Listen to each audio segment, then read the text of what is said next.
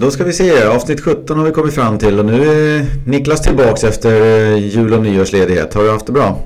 Jajamän, jullovet är över så nu tillbaka skolbänken igen höll jag på att säga. Ja, vad härligt. Ja, vi fick ju köra ett avsnitt med Hassan förra veckan och det var lite kul att, att prata lite med honom. Men eh, nu får du axla din mantel igen. Ja, precis. Nu har man lite, lite sk- stora skor att fylla ut på här. Jag tyckte Hassan gick in och skötte det galant för, förra veckan. Men det, det är kul att vara tillbaka igen och få söra lite om eh, Valencia och kanske framförallt en dag som den här, eh, dagen efter eh, Copa del Rey-triumfen igår. Ja, man har ju fått en smygande känsla både på resultatet och spelet att nu är formen tillbaks. Det har ju sett riktigt bra ut både mot Girona och Las Palmas här. Ja, det är verkligen. Men vi kommer väl in på de matcherna här efterhand. Ja, exakt. Och vi trycker väl som vanligt igång med lite nyheter. Då ska vi väl kanske ge oss in i silly season, hoppa ut genom vinterfönstret och kolla vad som händer och... Det är ju mycket snack, det är många spelare.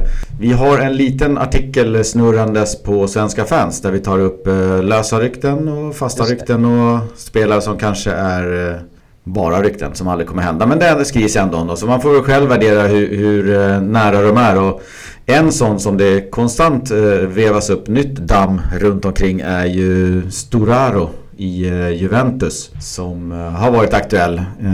En italiensk mittfältare som har kontrakt till tjugohundratjugoett och det har inte blivit så jättemycket speltid. Och Juventus och Valencia har väl haft kontakter kring honom vad jag förstår. Nu senast hörde jag att Juventus skulle vara intresserad av en bytesaffär med Gaia. Jag skulle nog kunna tycka att det borde finnas en stor påse med pengar Eh, åt Valencias håll om detta ska, ska vara intressant. Absolut, jag håller helt med. Jag håller hellre Gaia alla dagar i veckan än att få in en Storaro. Eh, mm. Men det är väl en del andra innermittfältare som verkar vara närmare som kanske då gör att den här Storaro-affären eller ryktet som kanske egentligen varit också kommer fejda bort på något sätt. Ja, och det är ju främst italiensk media som nu på slutet har varvat igång att en bytesaffär ska vara nära. Och då lite med tanke på att Lato gör det så pass bra att Valencia därav ska vara redo att släppa iväg Gaia för att man har Lato bakom och då känner att man får in en mittfältare. Men som du säger, Cochrane känns närmare Exakt. Från Arsenal. Och där eh, sipprar väl ut. Du hade väl sett någonting idag om att eh, Valencias eh, officiella konto var ute med några nå bilder? Precis, ja, alltså man, man har väl i stort sett be- bekräftat det utan att ha bekräftat om man säger så. Mm. Officiella kontot här gick ut på Twitter med en resväska med initialerna F C och då med Valencias klubbmärke och eh, med texten att eh, nu håller vi på att förbereda för ett nytt nyförvarv. Mm. Eh, och Cochrane har ju varit eh, på tapeten här de senaste dagarna har det ju gått väldigt fort och varit väldigt intensivt och det känns som att eh, det liksom bara är ett foto på Mustaia som eh, saknas nu. Och alla uppgifter säger väl att det är ett lån här under våren med en, eh, med en köpklausul till sommaren på mellan tio till tolv miljoner och att Cochrane kommer att skriva på då för det här halvåret plus fyra år till. Ja, det låter lite spännande. Jag har själv sett Cochrane lite för lite tror jag för att egentligen... Eh... Säga eh, om jag tycker att det är bra eller dåligt. Det jag kan tycka är lite anmärkningsvärt är att Wenger förra året valde att förlänga hans avtal eller skriva ett nytt fyraårsavtal med mm. Cochrane och nu är helt utanför eh, startelvan. Han sitter ju verkligen i frysboxen. Ja, precis. Det känns så, rent spontant så kändes det väl som när Wenger tog in honom att han, han hade väl hoppats att det här skulle vara den nya Vira på något sätt. De har ju mm. ganska så lik spelstil men det är ju hyfsat eh, stora, stor, stora skor och, och fylla om man ska vara den nya Vira. Eh, det, det, det som man ändå får lita på i Valencias fall är ju att eh, Marcelino sägs ju ha haft honom på sin eh, radar ett tag nu och har spannat in honom och skrattat honom länge. Eh, Och det jag tror Marcelino ser i Cochrane för det, det, det man kan ifrågasätta det är ju då vi har eh, Kondogbia, vi har Parejo, vi har en Maximovic som allt mer har växt och som då eh, vad man har förstått på de senaste veck- veckans uttalande allt mer så att du stannar i Valencia också och ska man då få in en fjärde inom mittfältare som då dessutom en Cochrane som liksom inte lämnar bänken i Arsenal för att sitta på bänken i Valencia utan han, mm. han kommer hit för, för att få speltid men det jag tror Marcelino ser här det är väl att Cochrane är en helt annan rollspelare än de inom tvättarna som vi har idag. Vi får en fysiskt stark eh, bollvinnare, en, en mer tydlig det, det defensiv inom tvättar medan de andra tre kanske mer är de här tvåvägsspelarna. Eh, och, jag, och jag tror väl att Marcelino kanske också här under december framförallt såg att det är den här spelartypen som vi saknar när vi, vi möter de här fysiska lagen som, som spelar på gränsen och där det liksom blir mer fysisk fotboll än eh, passningsspel om man säger så. Eh, då, då såg vi också att både Parejo och Kondogbia eh, inte alls kom upp i de nivåerna som man, eh, man har gjort i många andra matcher när man är mer ett spelande lag på något vis. Nej, så är det. Eh, och den affären sig känns ju som sagt klappad och klar. Den kanske är det när detta når er. Eh, Valencia följer i alla fall lite samma mönster som de gjorde med Kondogbia där de presenterade de tröjan och bokstavskombinationer som man kunde lägga ihop och förstå att det var Kondogbia. Så att den, den ser vi väl som klar. Och då faller väl värvningarna eller de tilltänkta värvningarna av eh, ja, André Simios, eh, Darmian, eh, Marcos Llorente från Real har ju varit på tapeten. Det, de faller väl eh, helt. Eh, kvarstår är väl då högerbacken där det var snack om Alex Vidal som numera tydligen är väldigt nära Sevilla. Ja. Eh, sen har vi Pablo Maffeo från Girona. Girona, ja, som var med senast och gjorde en ganska dålig match kan jag tycka. Var ingen ja, det var lite så. Jag har inte följt Girona så mycket. Man har väl sett någon match då och då. Men sen har man ju sett en del sammandrag där man förstått hur Maffeo liksom, hur, hur bra han har varit. Mm. Så nu kändes det ju spännande att man kunde få se honom liksom en hel match och kunna lägga lite extra öga på honom. Och precis som du säger så stack han inte ut i den här matchen i alla fall.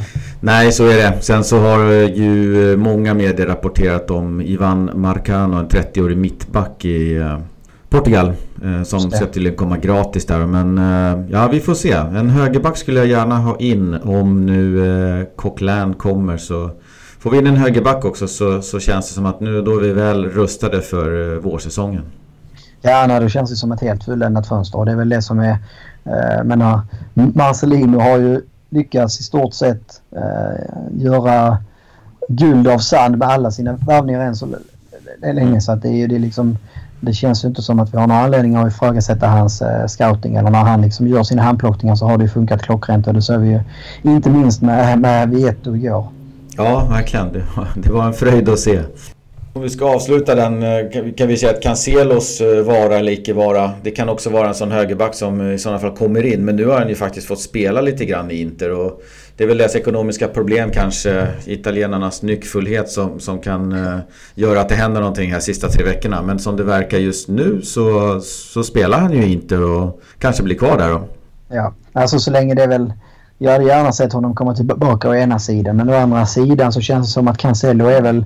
en spelare som vi ska försöka sälja i sommar. Så det viktigaste för Valencia i det här läget var, var väl att han på något sätt får speltid i vår och kommer med i Portugals V M-trupp för att inte tappa i värde egentligen. Ja. Och det är väl, eh, ser man nu på de affärerna som Valencia gör och de andra, de spelarna som man då ska försöka få in permanent i både Kondogbia och Guedes så, eh, så inser man ju också att Cancelo är väl en sån spelare som vi inte kommer ha råd att behålla eh, mm.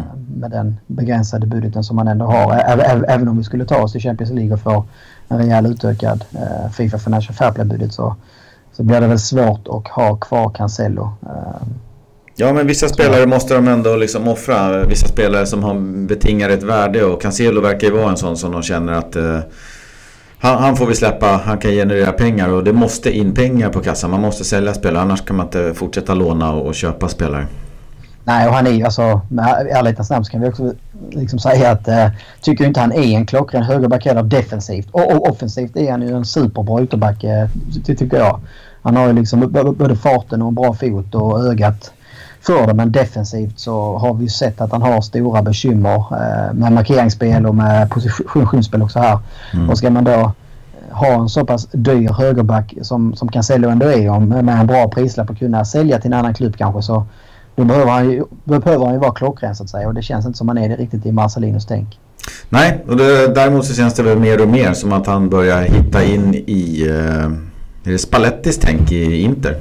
Just det, ja, men det var, sen hade han väl också eh, kanske inte så kallade det otur men Inter gick ju extremt bra i början av säsongen och mm. då var han inte med och då är det alltid, alltid svårt att slå sig in lite vinnande lag om man säger så. Nu har det gått lite tyngre för laget här på slutet och då blir det väl också mer naturligt att man som tränare provar och förändrar det lite och mm. när han fått chansen att ta bara den så är det ju bra möjlighet att, att han liksom kan behålla den framöver också. Verkligen, sen kan vi lite kort nämna också en av talangerna i ungdomsakademin, Jordi Escobar som vi skrev en artikel om ganska nyligen, har nu tecknat ett nytt kontrakt. Så han tillhör Valencia i tre och ett halvt år till, till och med tjugo tjugoett. Och sen så har Valencia Mestalla eh, lånat ut eh, Eugeni Valderrama då till Lorca, där Curro Torres var tränare. Men eh, Curro har fått sparken från Lorca och eh, Eugeni Valderrama fortsätter sin säsong i Cádiz i södra Spanien. Så får vi hoppas att han får speltid där då. Jag har lite inside info om, om Lorca där, att det mm. är gal, galna kinesiska ägare tydligen. Okej. Okay. Som har eh, tålamod eh, ungefär som eh, Blamos eh, president. Ja, men då så, då är det inte så konstigt att eh, folk får flyga till höger och vänster. Nej, vi har en svensk, jag vet inte om han kommer att vara kvar, men Marcus Holgersson är ju i Lorca också. Okej. Okay. Han var, hade väl bra, bra koll på eh, läget där nere. Jag stannade faktiskt till i Lorca eh, och åt en eh, liten lunch på väg till Sevilla i somras. Det där? Ja, och den enda övriga relationen jag har till dem att det var någon jordbävning där på någon, i någon vinter här för två, tre år sedan. Eller kanske fyra, fem år sedan till och med. Ja. Man får lära sig en hel del här i Valencia på den. Nej, exakt. Nu vet man lite mer om Lorca. Galna ja. kinesiska ägare och en jordbävning. Ja, precis. Ja, har vi något övrigt då? Eh, vi kan väl ta lite grann om skadeläget kanske först. Mm. Eh, Murillo har ju kommit tillbaka så sakta här i träning. Eh, och kört, eh, varit, varit med på uppvärmningen här med laget i, ve- i veckan i alla fall. Och eh, sen har han då avslutat träningarna på egen hand och närmar sig en comeback. Eh, men det, uppgifterna säger väl fortfarande att man inte... Så som det ser ut nu så kanske han är tillbaka helt och hållet i februari. Så det får fortfarande kanske två veckor till som han behöver bygga ut på att komma tillbaka nu. Men det är väl ändå lovande på något sätt att de här... Han har ändå varit borta ett tag nu och det, har ju, det som är positivt är väl att Veso ändå har gått in och gjort det, gjort det bra, tycker jag, när han har fått chansen. Mm. Då när det var en formdipp så, så börjar man titta på alla lagdelar. Vart, vart är det, det det dippar så att säga? Jag tycker faktiskt mittbackarna... Ja, man nu kommer Garay tillbaks lite och höjde upp det där. Men Veso och Gabriel tyckte jag inte helt klockrena. Så det är nog nej. bra med konkurrens från, eller ökad konkurrenssituation från Murillo. Ja, nej, men jag såg någon statistik också nu. Nu, nu. nu är det klart att det är väl inte bara Murillos förtjänst, att det var väl också laget som var bättre när han spelade på något vis. Men mm. man, man, man, med, med, med Murillo på planen så släppte man in betydligt mindre mål än man gjorde med, man gjorde med utanför planen. Så att det, det är väl välkommet att han kommer tillbaka här till våren när det börjar dra ihop sig igen. Ja, jag är lite så här äh, gammaldags i, i den aspekten. Just äh, många, många platser på planen kan man liksom rotera match efter match, men mittbackarna känner jag alltid. Det ska vara två mittbackar, två par, två generaler som styr där i mitten. Ja, Marcelino har varvat lite för mycket för min smak. Nu är ju ja. han en mästartränare och jag är blott en supporter. Men jag tycker att mittbackarna är sådär, mitt låse ska spelas ihop tycker jag. Ja, jag kan väl hålla med det där. Och det har väl också känts som Garay, liksom, han är väl... Uh... Och väl den här säsongen även i fjol känns sådär hyfsat skadebenägen. Alltså det, det är väl inga så här knäskador som kommer då och då, men det är sådana småskador hela, mm. så spelar han en tre fyra matcher och sen är han borta en två veckor och så här, så att det känns inte som den stabilaste. Så det var ju skönt om vi kunde få tillbaka Murillo och Gabriel så att de tre eh, i alla fall kan gå runt på det, om man säger så. Ja, verkligen. Carlos Soler har ju också varit borta här nu ett tag, så är väl sedan början av december någon gång som han eh, först så var väl rapporterna att det bara var någon eh, vriktning eller eh, mm. problem med fotleden i alla fall. Eh, men han är fortfarande utanför träning eh, och det är väldigt osäkra prognoser. Man ser liksom ingenstans där eh, Valencias läkarteam eller någon media rapporterar om att eh, när han är tillbaka då eller då, utan det verkar vara väldigt... Eh, Ja, antingen en väldigt ovanlig skada eller så har man inte riktigt koll på vad, vad det är som har hänt i, i foten så att säga. Så han är ju for, fortfarande inte i träning och det är ingen som riktigt vet när han kommer att vara tillbaka, tillbaka heller, vilket är väldigt tråkigt såklart, för att det kändes som han var en av de, tyck, tyckte jag i alla fall, starkaste spelarna under inledningen av hösten. Ja, verkligen. Uh, gjort en fantastisk insats på en position som egentligen inte är hans uh, utgångsposition eller originalposition. Och har väl dragit ögonen till sig från uh, Manchester United om inte annat. Ja, ja. Men alltså, vi får hoppas att det här uh, löser sig lika fort som det dök ut på, eller på att säga. Uh, verkligen. Vi kan väl avrunda nyhetssvepet då kanske med att Marcelinos agent har idag suttit i möte med Alemani. Mm. Uh, Det har väl inte direkt kommit ut någonting vad det handlar om, men det börjar, det har spekuleras direkt om att det kanske är någon kontraktsförlängning på gång för Marcelino, eh, som såklart har gjort det otroligt bra. Ja, eh, vi hoppas att det är det. Eh, jag vet att eh, de här kontrakten eh, ofta innehåller väldigt mycket klausuler i olika sorter. I vissa fall så är de prestationsbaserade och i vissa fall så är de eh, ja, olika liksom tabellpositioner eller hur man lyckas. Ja. Och, och vissa av dem kanske ska lösas ut och, och löses vissa ut så kanske man ska förnya kontrakt och lite annat. Så det är svårt att veta exakt vad det är, men jag hoppas att kontentan i alla fall är att de förlänger hans kontrakt.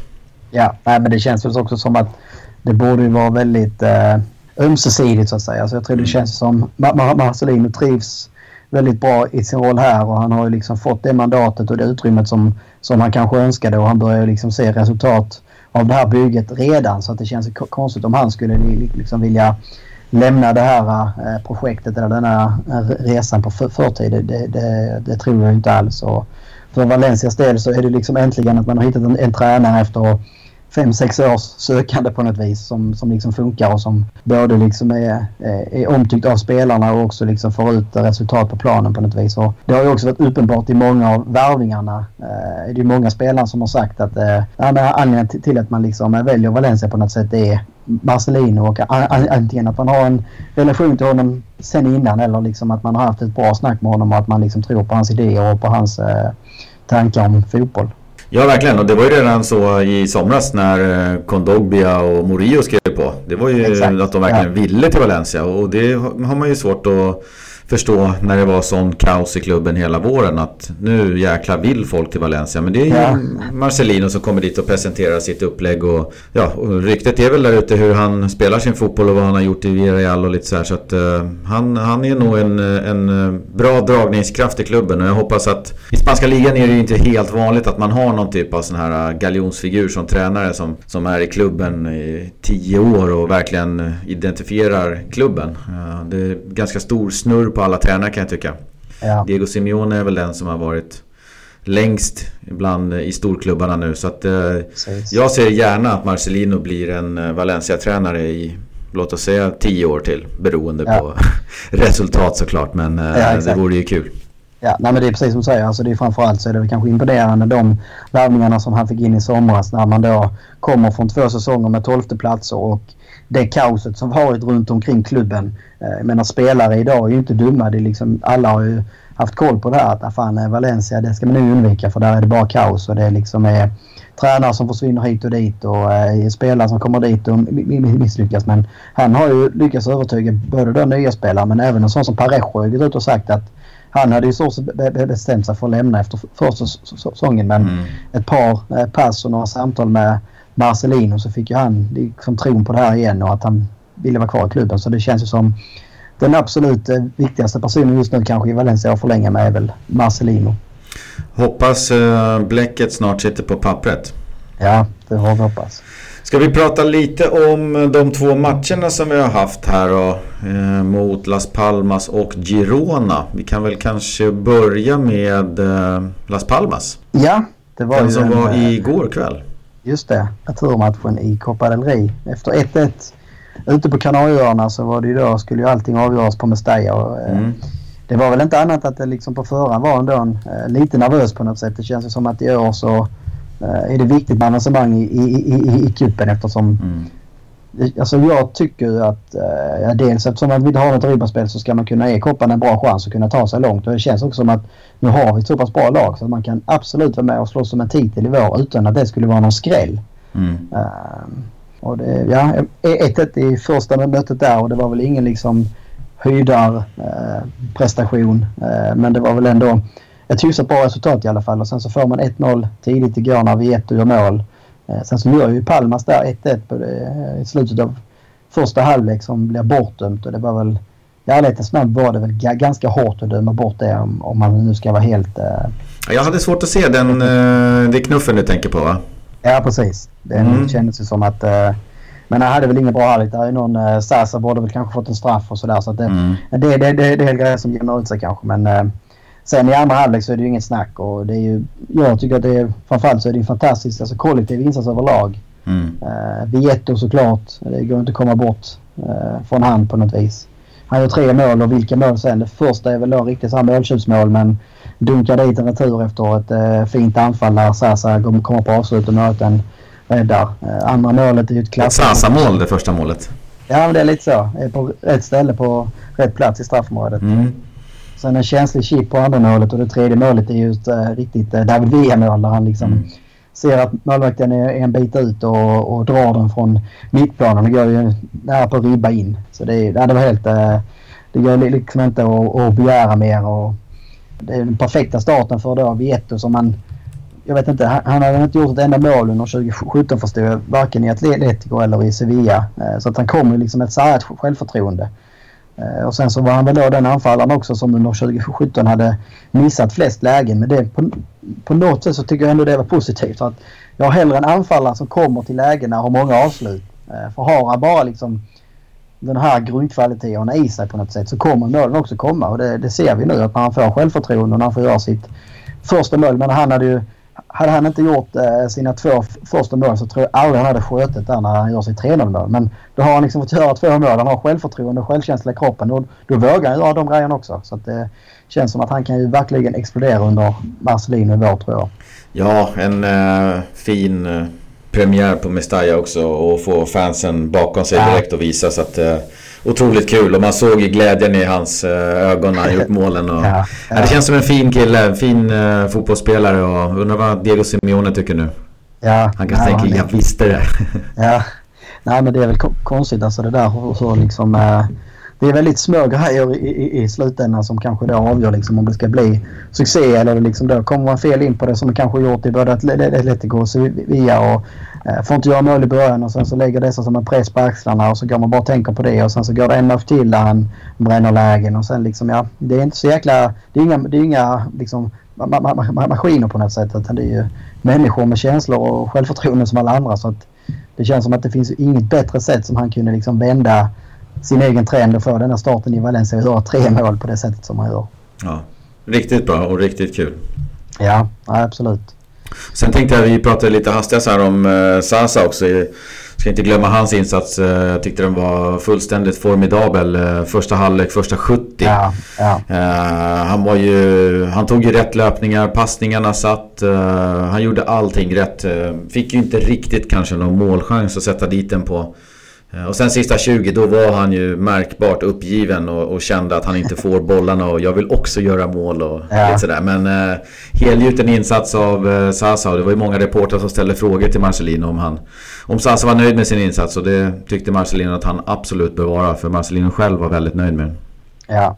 Nej men jag, jag skulle nästan personligen alltså ranka denna insatsen igår som säsongens definitiva höjdare, då strax bakom Sevilla-segern hemma i höstas. Jag tycker att hela Valencia gör ju, som jag sa, alltså en kollektiv klockren insats, både offensivt och de- de- de- de- defensivt. Mm. Och det som är extra roligt och lite krydda här, det är ju att man gör ju det utan flera nyckelspelare.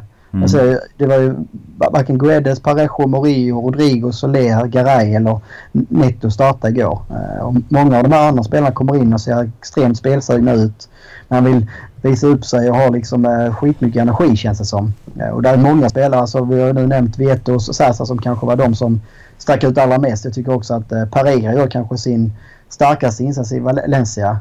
Man ser ju fortfarande här att han överbetar en del situationer, tycker, tycker, tycker jag. Gör ibland lite för svårt och är lite för ego, men det känns som att det beror en hel del på att han vill för mycket på något sätt. Han vill göra de här målen, han vill vara med och bidra och bli den här poängspelaren, och då blir det ibland att han överbetar också.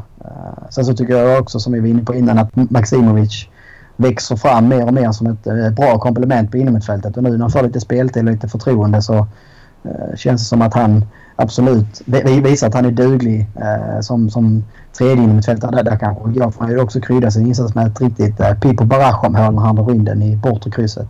Ja, riktigt bra. Hade vi något mer att ta med oss från den matchen? Det var lite roteringar där och det var ju bra inför helgens eh, bortamatch.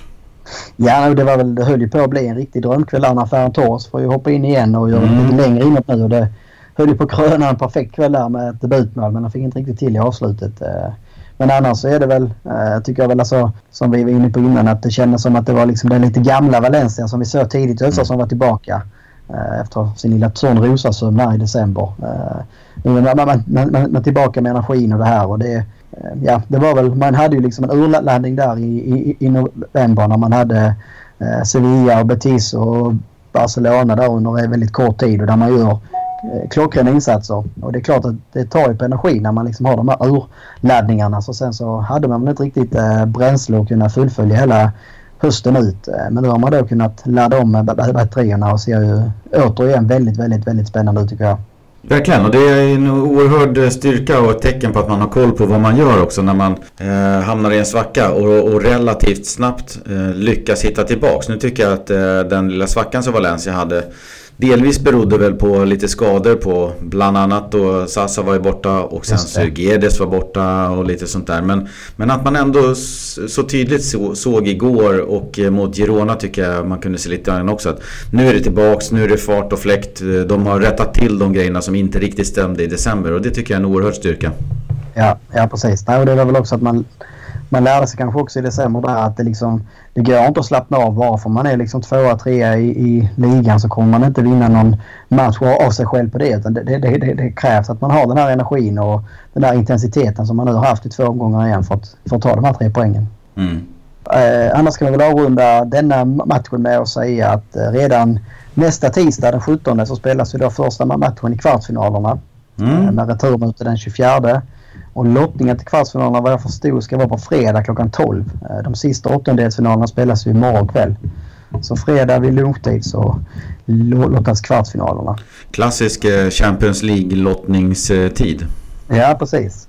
Ja, nu är det bara fyra bra matcher kvar här så är man i final. Ja, exakt. Jag kollade lite på vilka lag det var. Det var ju alla de bästa lagen då får man väl anta i form av Atletico, Sevilla, eh, Barça och Real som då inte har spelat ännu. Precis, det är de bara Valencia och Atletico som är de som är klara än så länge. Men som du säger, både Real och Barça, Villarreal tror jag har väl bra och Sevilla. Alla de har väl liksom väldigt bra lägen att ta sig. De lägger näst vann ett noll mot Villarreal så får vi se hur den går. Men sen så har ju Alaves Formatera. Det är ju tveksam. Och sen Espanyol, eh, Levante va? Mm. Ja. Så det är väl de man får se vilka det dyker upp. Och har man lite stäm så kanske man kan få någon av dem i lotterna så har du bara en förmodad svår semi och final. Precis, nej men det känns väl som att både Atletico och Real kanske kommer att gå lite hårdare för koppan i år när man börjar se att avståndet upp till Barca i ligan börjar väl snart kännas ointagligt även för dem på något vis. Då, mm. då är det klart att då vill man ha någon titel den här säsongen så är ju koppan betydligt eh, kortare väg på något vis. Det ska bli spännande att se. Vi kommer hålla ögonen, eller jag kommer hålla ögonen på lottningen på fredag så får vi se. Ja. Innan dess hade vi en eh, årets första ligamatch mot Girona och den slutade ju väl trots ett eh, underläge. Ja, det började inte så bra. Mm.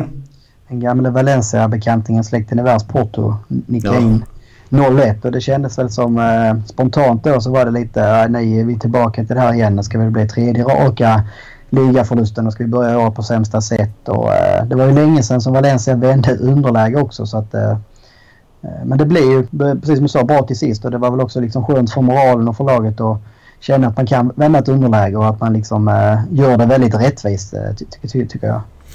Verkligen, jag tyckte det var som vi sa tidigare man kunde skönja där att eh, laget var i, i formen var på intågande och Guedes tyckte jag var ju fantastiskt redan eh, första mötet mot Las Palmas i andra halvlek när han kom in så såg man att oj oj oj nu har han steget tillbaks eh, och nu mot Girona var det, han, det var ju hans show där tyckte jag.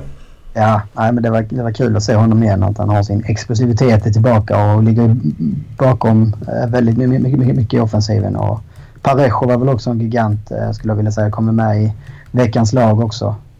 Så det, det, var, det var kul att de här spelarna som, som ska vara ledande spelare på något sätt och också kliver fram och gör det liksom i de här lägena där det behövs som mest när man hamnar i tidigt underläge. Då är det de här Guedes, Parejo och Rodrigo som jag tycker sticker ut och verkligen liksom går i bräschen. Ja, det var många som var bra och det kom ju sådana rop igen såg jag nu på att Parejo skulle med till landslaget efter de ja. fina insatserna han har stått för här på slutet och ja, inte ja, mig emot alltså, men det finns ju konkurrens där. Ja, nej, det sa det. Men det är väl, det är väl fortsätter han så här hela våren så blir det väl svårt för förbundskaptenen att hålla honom utanför truppen till V M skulle jag ändå vilja säga. Mm. Men är, är, du, är du en av dem bästa innermittfältaren i ligan, så ska det vara med i en spansk V M-trupp oavsett att det inte har varit med så mycket i V M-kvalet. Du behöver ändå kolla på vilka som är formstarka så att säga, och just nu så tycker jag att Parejo absolut ska vara med där. Ja, han har radat upp flera matcher. Det var ju han som, när han kom in i mötet mot Las Palmas där i paus, då vände ju allting. Då såg man ju hur, hur viktig han är för Valencias spel. Så att, ja. Det är kul att han, han är i form. Precis, men jag tyckte också det var ändå lite kul att se alltså nu med, för det känns som att det var väl någon match han var avstängd här i slutet av hösten också, när det liksom det blev lite för uppenbart hur mycket man saknade honom. Och det var väl det som var kul att se igår, att Maximovic och Kondogbia, de kunde ändå liksom göra det. Det var liksom inte så att man, man, man, man står och faller helt med honom, för det är också det som kan vara problemet. För det är som vi var inne på innan, han drar på sig onödigt mycket varningar, så att han, mm. han kommer i var sin del var också. Det gäller liksom ändå att eh, man har någon där bakom som kan kliva in då och, och i alla fall göra det någorlunda bra. Det tycker jag att det är skönt att Maximovic liksom har har växlat upp där på något vis. Ja, och om man skulle kunna satsa pengar på någonting så skulle jag satsa på att Parejo tar ett gult nu på lördag, så att han missar eh, Las Palmas borta eh, innan Valencia Real. Just det, ja, nej, det är inte helt omöjligt. Nej, jag tror eh, att eh, Parejo vill nog inte missa Real-matchen, och det vill inte någon av oss heller, så att eh, han tills han får hålla sig i skinnet, vilket han... Eh, tydligen inte är så bra på. Eller så får han Nej. faktiskt ha ett gult mot, eh, mot eh, Deportivo nu. Precis, och då är ändå Kondogbia tillbaka mot eh, Las Palmas som morgon efter, och kanske då en kokulän och kunna konkurrera också. Ja, det kanske vore taktiskt. Inte helt fel. Ja. Hoppas sig för laget. Ja, sen hade vi ju eh, Dani Parejo satte en balja mot Girona, och sen hade vi ju, ja det var väl Guedes egentligen som gjorde målet, än fast det rankas som eh, ett ett där. Ja. Ja, det blir också en, det blir en perfekt helg för Valencia på många sätt där. När Sevilla förlorade derbyt, ett helt galet derby nere i, i Sevilla mot Betis. Fantastisk eh, Real, match. Ja, det var helt otrolig match. Det var väl, det var väl bara Betis som kan vi inblanda det i sådana... Eh, ja, det verkar så. ...lappningar känns det som. Eh, men som, som neutral åskådare så var det ju helt ut, otroligt att se. Man kände ju efter... För, första halvlek där liksom att man var helt svettig i paus nästan, och liksom, ah, nu, nu, nu kommer det liksom bli lugnare än halvlek, nu, nu, nu kommer lagen liksom mer äh, vara försiktiga, men det, det blir ju samma fart och fläkt i andra halvlek också, så det var he, häftigt hela vägen till slutsignalen på något sätt. Jag har lite glädje också när man kunde se Joaquin där få, ja, få jubla ja. och vara med under den här segern som, jag vet inte hur många matcher, om det var arton matcher sen senast de vann ja, eller något det. sånt där, så det var, det var länge sedan Betis vann ett eh, derby där. Ja, nej, och det, det var ju bra för Valencia då, eftersom Sevilla är där bak och jagar och eh, mm. förlorar kan man noll. Real Madrid och Villarreal kryssade. Eh, så det gjorde att Valencia utökade avståndet till, till samtliga lag som ligger närmast. Eh, och då befäster sin tredje plats på något sätt, vilket är positivt såklart. Ja, verkligen. Jag tycker att det är oerhört viktigt att man eh, fortsätter mata på med de här treorna. För att, eh, att Sevilla och Real och de... Atletico eh, tappat så mycket poäng som de ändå har gjort eh, på hösten och, och under vintern här. Det är lite förvånande på mig, så att eh, ja, hade man eh, inte tappat i Valencia också på, i december, så hade det kunnat se riktigt, riktigt bra ut. Nu ja, ser det nej, bara det väl, bra ut.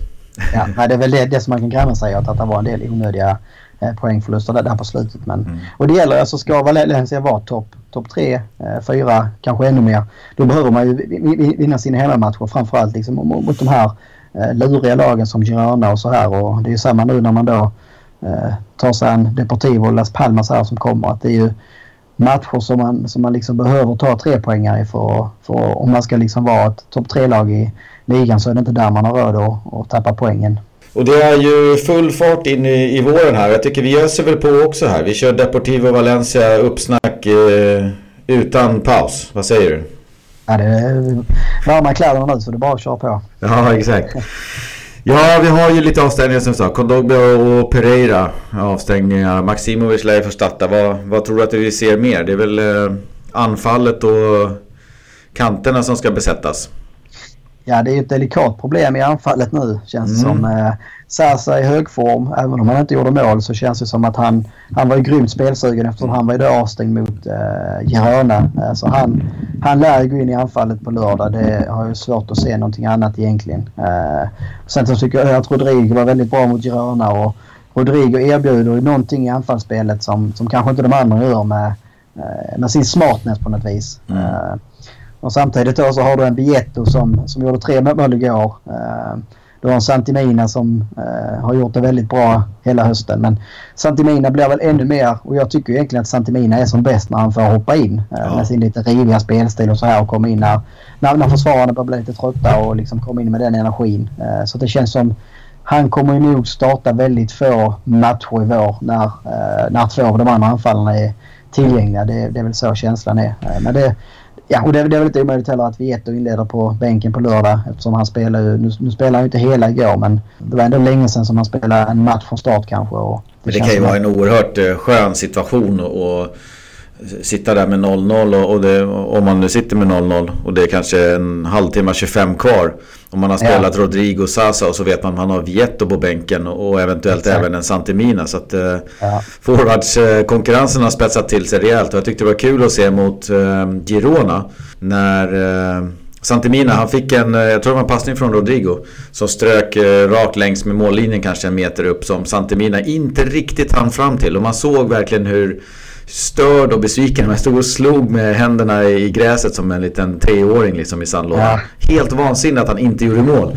Och, ja. och då, ja, det var inte jättelätt. Det var, han, han var en bit ifrån, så han hann inte riktigt fram och bollen studsade upp och sådär. Men där märker man hur mycket mål i matcher betyder för, för självförtroendet och sin position i den här forwardsrankingen. Det är jätteviktigt att sätta chanserna. Ja, nej, men det är precis som du säger. Man, man ser ju på alla anfallare. Det var ju samma på, på Zaza igår. Alltså, nu, när, när de också liksom känner vilken enorm konkurrens det är, så ser man ju vilken jäkla målhunger det är i, i skallarna på dem också. Uh, och det, det, det, det är precis det här som, som är det optimala av konkurrensen. Att, att man får spelarna och ta konkurrensen på det här sättet på något vis. Istället för liksom att springa och tjura eh, får man inte få starta, och när man då får hoppa in så är, är man bara sur och tjurar. Men här så liksom gäller det, när man får chansen så känns det som att alla är grymt sugna på att ta den och visa att nej, det är jag som ska starta liksom. Så att det, det är väldigt spännande. Vad hade vi mer där? Vi har ju ett eh, Deportivo som har gått lite dåligt. Ja, de har väl, de fick ju med sig ett kryss efter en sen kvittering mot Villarreal sist. Annars mm. har de väl bara en seger på de åtta senaste. Och då har man ju dalat rejält i tabellen och precis ovanför nedflyttningsstrecket nu med sina sexton poäng. Ja, matchen lär ju betyda oerhört mycket för dem också. Eh, där nere så, om vi tycker att de tappar poäng i toppen så.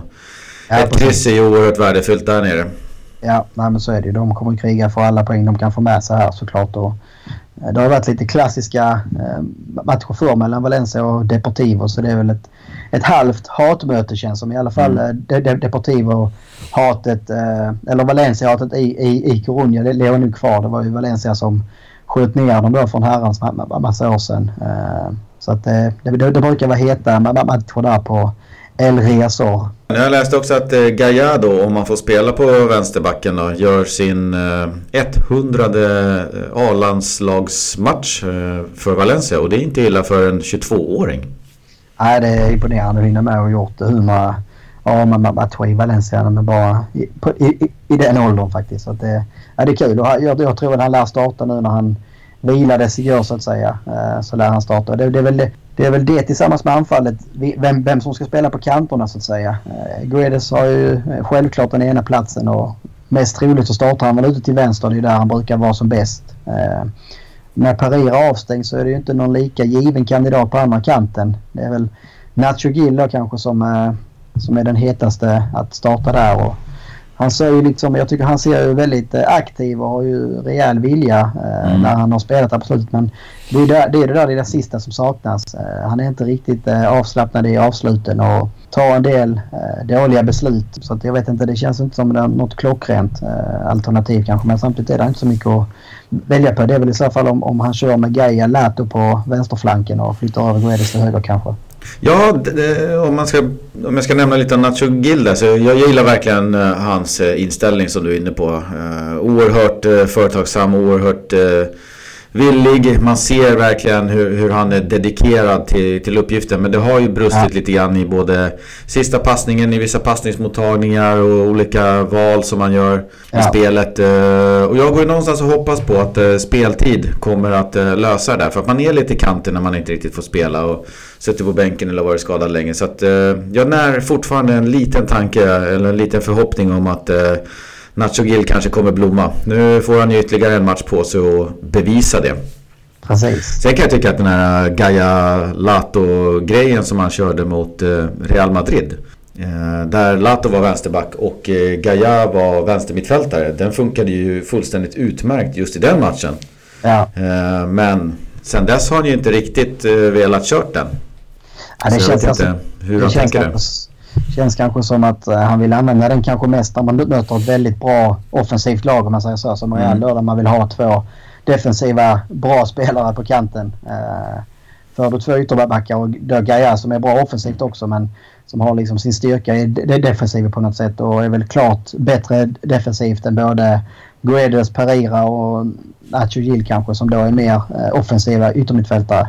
Så det kanske inte är helt klockrent att köra två ytterbackar mot Deportivo borta. Men det, det kanske är ett läge om, om man leder och Nacho Gil inte riktigt har en bra match, så kan det vara läge att slänga in Lato och flytta upp Gaia ett steg kanske. Exakt, och jag kör ju hellre en Guedes där såklart. Han är ju betydligt vassare framåt, även fast Lato är väldigt, väldigt frejdig i sin offensiv. Däremot så har jag inte sett så mycket av Guedes defensiva talanger, eller han har inte satt så mycket på prov i det defensiva arbetet, och det är väl för att Gaia allt som oftast är väldigt stabil på vänsterkanten. Ja, så ja, det, vi får se. Det känns det väl också som att eh, han, det läggs väl inte så mycket ansvar på Guedes i defensiven så att säga, utan han ska komma hem och ligga rätt typ, och sen så ska han väl i stort sett spara krafterna för att kunna kunna vara den eh, referenspunkten när, när man ställer om, så är det ofta honom som man vill hitta först. Mm. Eh, så det gäller ju också att han ibland eh, får chanser så att säga och ligga lite högre eh, än, än, än kanske Gaia om han spelar ytter, om man säger så. Ja, verkligen. Eh, där har vi den. Den är lite på kvällen vill jag minnas, som det var halv nio på lördag va? Ja, det kan ju stämma. Tror att det var lite annars, senare. Vad har vi annars eh, i Deportivo? Ja, vi har väl Lucas Perez, eh, Valverde och Cartabia skadade. Och sen just tror jag det. Att eh, vår gamla bekanting Bakali inte är tillgängligt. Ja, just det. Han, det är väl, ja. eh, om det är utlåning eller att han har eh, spelat. Jag vet inte vem han tillhör. Nej, jag tror att han är utlånad från Valencia. Mm. Och det är den här uh, Clausula del Miedo som de kallar det. Uh, mm. Som de ofta kör i Spanien när det är någon utlåning. Att, uh, just det. Uh, man skriver in att han inte får spela mot uh, den klubben som äger honom så att säga. För att uh, ja, det ska bli någon slags dubbeleffekt på något vis. Så det är väl samma som att Atletico gjorde här med, med Vietto till exempel, att när vi möter dem så får inte Vietto spela. Och samma sak är det här på lördag med Bacalli, så att han kommer inte, kommer inte spela mot Valencia. Men det, ja, jag blir osäker nu. Jag fick nästan för mig att man såg lån, men det kan ju vara att man har skrivit in det där och dagen på något vis. Ja, det är mycket möjligt. Jag, jag är osäker på den. Uh, han är ju inte någon, kanske någon superduperspelare, så han kanske kan spela ändå då. Ja, får man väl säga utan att jinxa här nu om det är någon som precis tror på sånt. Ja. Eh, men ska vi stänga den matchen i förhoppningar om en seger? Ja, vi hoppas att vi tar sex poäng mot Depo och Las Palmas, så att vi har bra utgångsläge när vi sen tar emot Real Madrid då om tre veckor hemma på Mustaia. Ja, precis. Och du ska ju få chansen att tippa hur du tror att det går. Förra gången så trodde du på tre noll och det gick inte bra, men du får en pinne, tre noll och Guedes. Just det. Men du får en pinne för eh, rätt te- tipstecken. Hassan, han körde på två noll. Och jag körde på två ett och Rodrigo, så jag får väl två poäng när jag har räknat just rätt. Det, just det. Alltså, jag hade ju Guedes där, men det var, inte, det var ju Porto som hade gjort målet före. Ja, exakt. Så var det. Eh, nej, på lördag, då skulle jag väl säga noll två. Tror jag att man håller nollan igen. Eh, och första målskytt är ju lite lurigt här, vem det, hur han väljer att ställa upp i anfallet. Men eh, jag säger Zaza. Det känns som att eh, han har liksom jobbat för att få göra det här målet nu på ett tag. Inte illa. Jag eh, känner lite likadant. Jag tror till och med att det blir eh, ännu bättre och eh, tror på noll tre. Och jag tror att eh, Parejo får kliva fram antingen på... Det är dags för en frispark nu. Frispark ja. eller eh, straff fan sätta dit den, så ja, noll tre går jag på. Och det straffmål sist, så att han är ju inne i ett litet eh, flow där. Mm. Du har tolv och jag har tio i den här eh, långköraren till tips, så jag, jag knapar in. Ja, det gör då, då, tills du sätter en trepoängare och drar ifrån igen. Det är så jag ser till. Ja, men det är hyfsat jämnt ändå. Det är liksom ingen som... Eh, det är ju... Det är fortfarande så att det är en match som du prickar rätt, så är det ju förbi. Ja, det känns som att vi antingen är lika, eller så tar jag en poäng på dig hela tiden och sen smäller du in en trepoängare och då drar du ifrån igen. Ja, jag tror att det där cykeltipset du hade kring eh, Levante, den kan du nog eh, räkna hem nu, va? Ja, precis. När jag la ut eh, cykeln på blocket här igen. Ja, den där slipper du nog. Det skulle förvåna mig om eh, Levante kom före. Ja, det är väl, skiljer väl nästan tjugo poäng snart. Det var ju då i början som de började väldigt bra, som man började bli lite sådär halvt orolig. Och hade Valencias två senaste säsonger i närminnet liksom, så kändes det väl ändå som att fan, kanske hade tagit vatten över huvudet. Men mm. sen har de ju liksom gått på olika håll i tabellen, känns det som. Och jag såg att det var lite Levante som värvade någon gammal eh, Valencia-talang som eh, hade öst in hundrasextio mål i... Eh, Valencias akademi, men som nu gick till uh, det var någon uh, just det, han som kom från Inter, va? Han var ett Inter, mm, var exakt. Det? Ja, vad var det han hette? Inter, ja, Inter eller Milan. I Italien mm. hade han varit i alla fall, och så nu hade Levante signat på honom, så det var väl kul. Och dessutom så ser jag på Superdeporten nu att Cochrane uh, han kommer anlända till Valencia imorgon och presenteras. Ja, det är väl, känns väl som att det är en done deal och ska bara liksom bara den sista lilla läkarundersökningen och, och bläcket på pappret, sen är det klart. Han ska väl trampa på någon motionscykel också? Ja, just det, det brukar det vara. Så ska han sparka upp lite bollar på Mustaias läktare för att presenteras. Ja, det är härligt. Vi avslutar väl med en liten push för svenska fans. Vi eldar på med artiklar och andra sköna krönikor, och man kan ju ventilera sina åsikter i forumet och, och följa med oss på annat sätt. Vi har även en... den nämnda vintertransferfönstret som vi uppdaterar säkert en fyra fem gånger i veckan. Så man kan gå in och läsa senaste snacket där ute i silly season. Blir Cochrane klar och en högerback signar, så känns det väl som att man lägger locket på sen. Så att, men det är fortfarande en del rykten som också kanske då är mer aktuella till sommaren, som Markan och de här. Så vi får väl se. Ja, det går ju snabbt. Jag tycker liksom, nu, nu har det, det har nämnts kanske femton olika namn i sociala medier och, och ja, i våran artikel också där. Och högst upp så seglar Cochrane in från, från högerflanken. Ja. Eh, och det sägs att dialogen och samtalen har pågått länge. Flyget under allas radar. Ja. Och imorgon är han klar. Så det går väldigt fort där när det ploppar upp ett namn.